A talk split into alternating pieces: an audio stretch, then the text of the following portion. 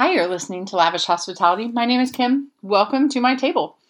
I am in the midst of eating a snack lunch right now, so I usually do that at my desk, which I mean makes sense because it was an old, it was our old dining room table that my husband had when we got married, and I've had a friend repaint it, and I probably need them to repaint it again now that I don't do as much art because it is definitely full of paint and pen and markers and everything. It just looks used, right? Um, today, I am just going to hop on here. I want to share with you five habits that I do not only that impact my spiritual health or my physical health or my mental health, but really they are for my whole body, my whole self. God did not just create us as spiritual beings, He did not just create us as physical beings, and He did not just create us as mental beings. But of course, we know that Jesus said the the number one commandment, the top commandment, the thing you must do when he was asked, the most important one is to love the Lord your God with all your heart, mind, soul, and strength, in whatever order you read it in, comparing what translation you're reading it from. But that's also in the Old Testament, and then Jesus picks that up. And Jesus never leaves leaves Old Testament commandments like status quo. He always raises the bar. So one of the ways I like to think about loving God with all my heart, mind, soul, and strength is what can I do with my hours, with my days to take care of all three aspects of me?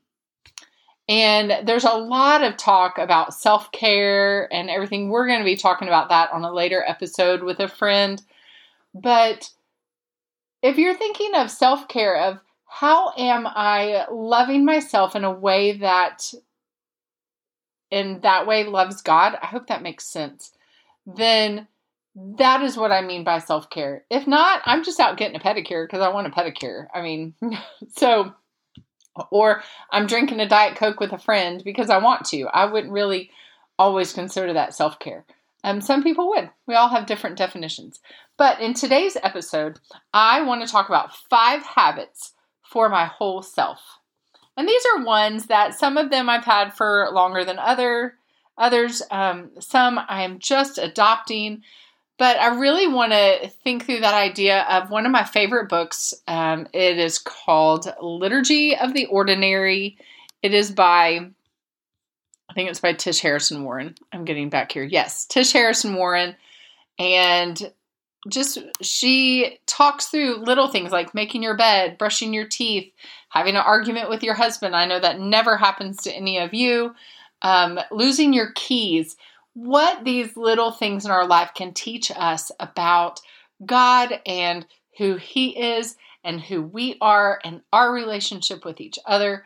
So that's kind of really what all these habits do as well for me. So without further ado, here are my five habits for my whole self. Number one, I would probably say this is my number one important habit that I do. And this is why I dislike winter because it gets too cold and so they're not as enjoyable. But my daily walk.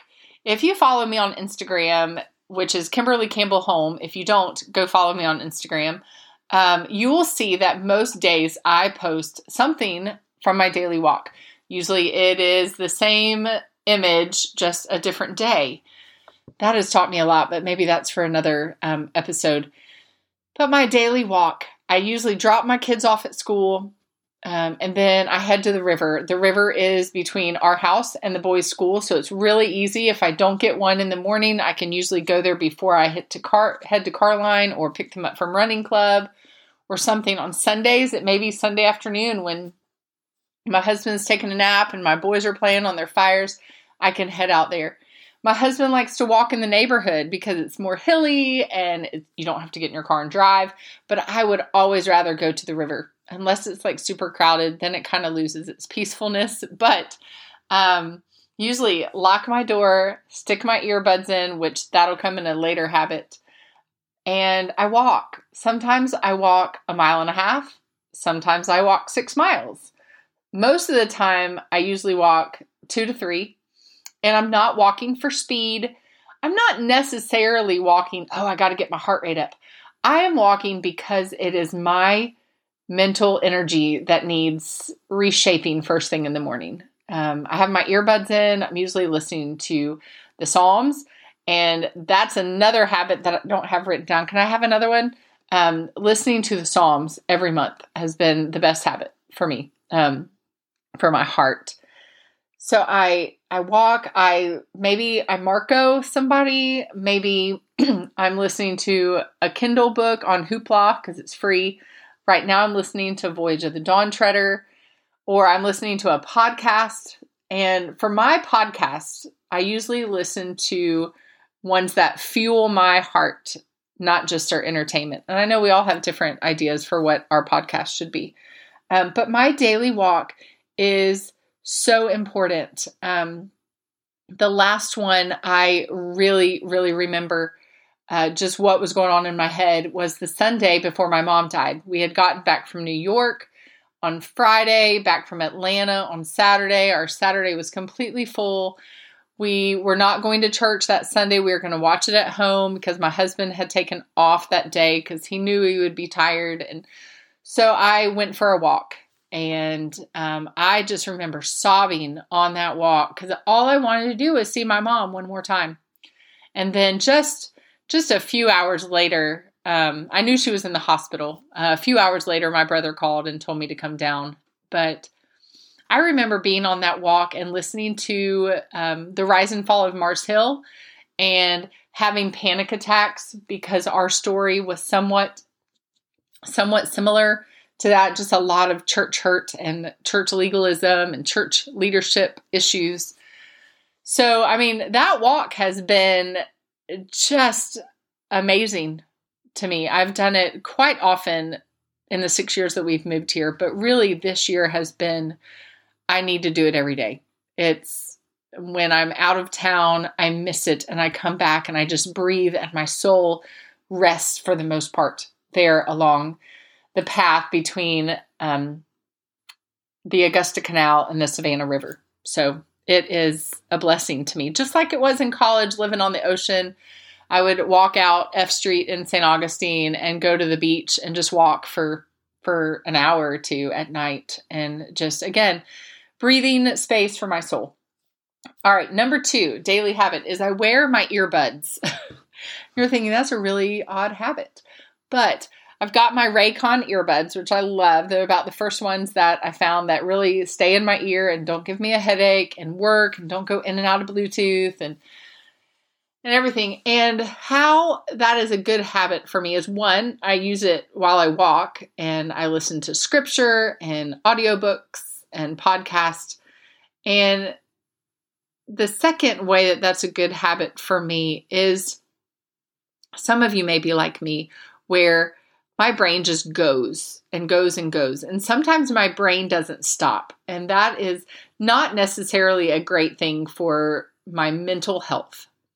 So if I am just in a space where so many things are going on in my head and I've got a lot to think about and I just want it to stop, sometimes putting on a fiction book like Voyage of the Dawn Treader or um, listening to a podcast about truth and grace, or a sermon on a certain topic, or just a parenting podcast that can just breathe life into my into my mental space. And if I have my earbuds in, I can listen to it in the car while I'm doing the dishes, if I'm on the porch, if I'm if I'm playing with the dog, if I'm waiting for my kids, if I'm grocery shopping at Publix, I mean, they go with me everywhere. Number three, I drink water. Um, water causes me to slow down and it causes me to fill my body with good things and remember that God made my body to need water, just like He made my soul to need Him. And so as I drink water, I drink it with no ice or very little ice just to get the the yucky taste of our of our um county water out a little bit. But um, I'll usually wait till the ice melts and then usually it's warm by then. Um, but usually I just chug it. And that is kind of how I am with God sometimes. Sometimes I'll go days and I haven't really sat down with the word because most of the time in my quiet time I'm listening to it. And then I just want to sit and chug in God and know that my my soul is dry and thirsty. I mean, Psalm Psalm says that throughout it that we are in desperate need of of God and our souls know that. So number 1, my daily walk. Number 2, wear my earbuds. Number 3, I drink water. Number 4 is I sing to my boys. And I have done this done this since they were born. I remember um, I remember standing by or kneeling by Sebastian's crib in Atlanta and sobbing because he would not go to sleep. And I'd usually have to call our friends down the neighborhood, like two or three doors down. They were at our church, and my husband worked late, and he would have to come over and and get him to settle because I couldn't. And just it was so depressing and so discouraging and just a really dark time of motherhood for me. Um, for not just because he wouldn't go to sleep, but just all of it. And we were in a new place and just was not settled. And my husband worked a lot. He worked mall hours at a at a store. And then Atlanta traffic, I mean, that says enough. And I would kneel at his bed, sobbing, singing "It Is Well" with my soul. And um, even now, we sang it at church on Sunday, and I'm sitting there sobbing. And I look to him and I'm like, "Hey, do you remember I sang this song to you?" And he's like, "Yeah, yeah, yeah." So he knows that song too. I mean, he he doesn't remember when he was 15 months old, but I think those habits of singing songs to our boys or to our kids really matters. Um, we have sung Jesus King of Angels to them like for years on end. I love that. It's written, it's hanging by my bed. And then the one we're on now is Jesus Strong and Kind by CityAlight. And I just sing one of the verses to to especially Sebastian, but Elijah's in the room and he hears it and I'm stroking his face most nights. Some nights I'm crying if it's been a hard day. Some nights I'm get right down and I whisper sing it to him because I just want him to know the clo- closeness of Jesus. Um, he says, if you're if you're fearful, if you're afraid, look to Jesus, and He will be your shield, because He is strong and kind. And I love it, and I sing it every night. And when I'm anxious and when I'm going through something, I will go in there and I say, "Hey, boys."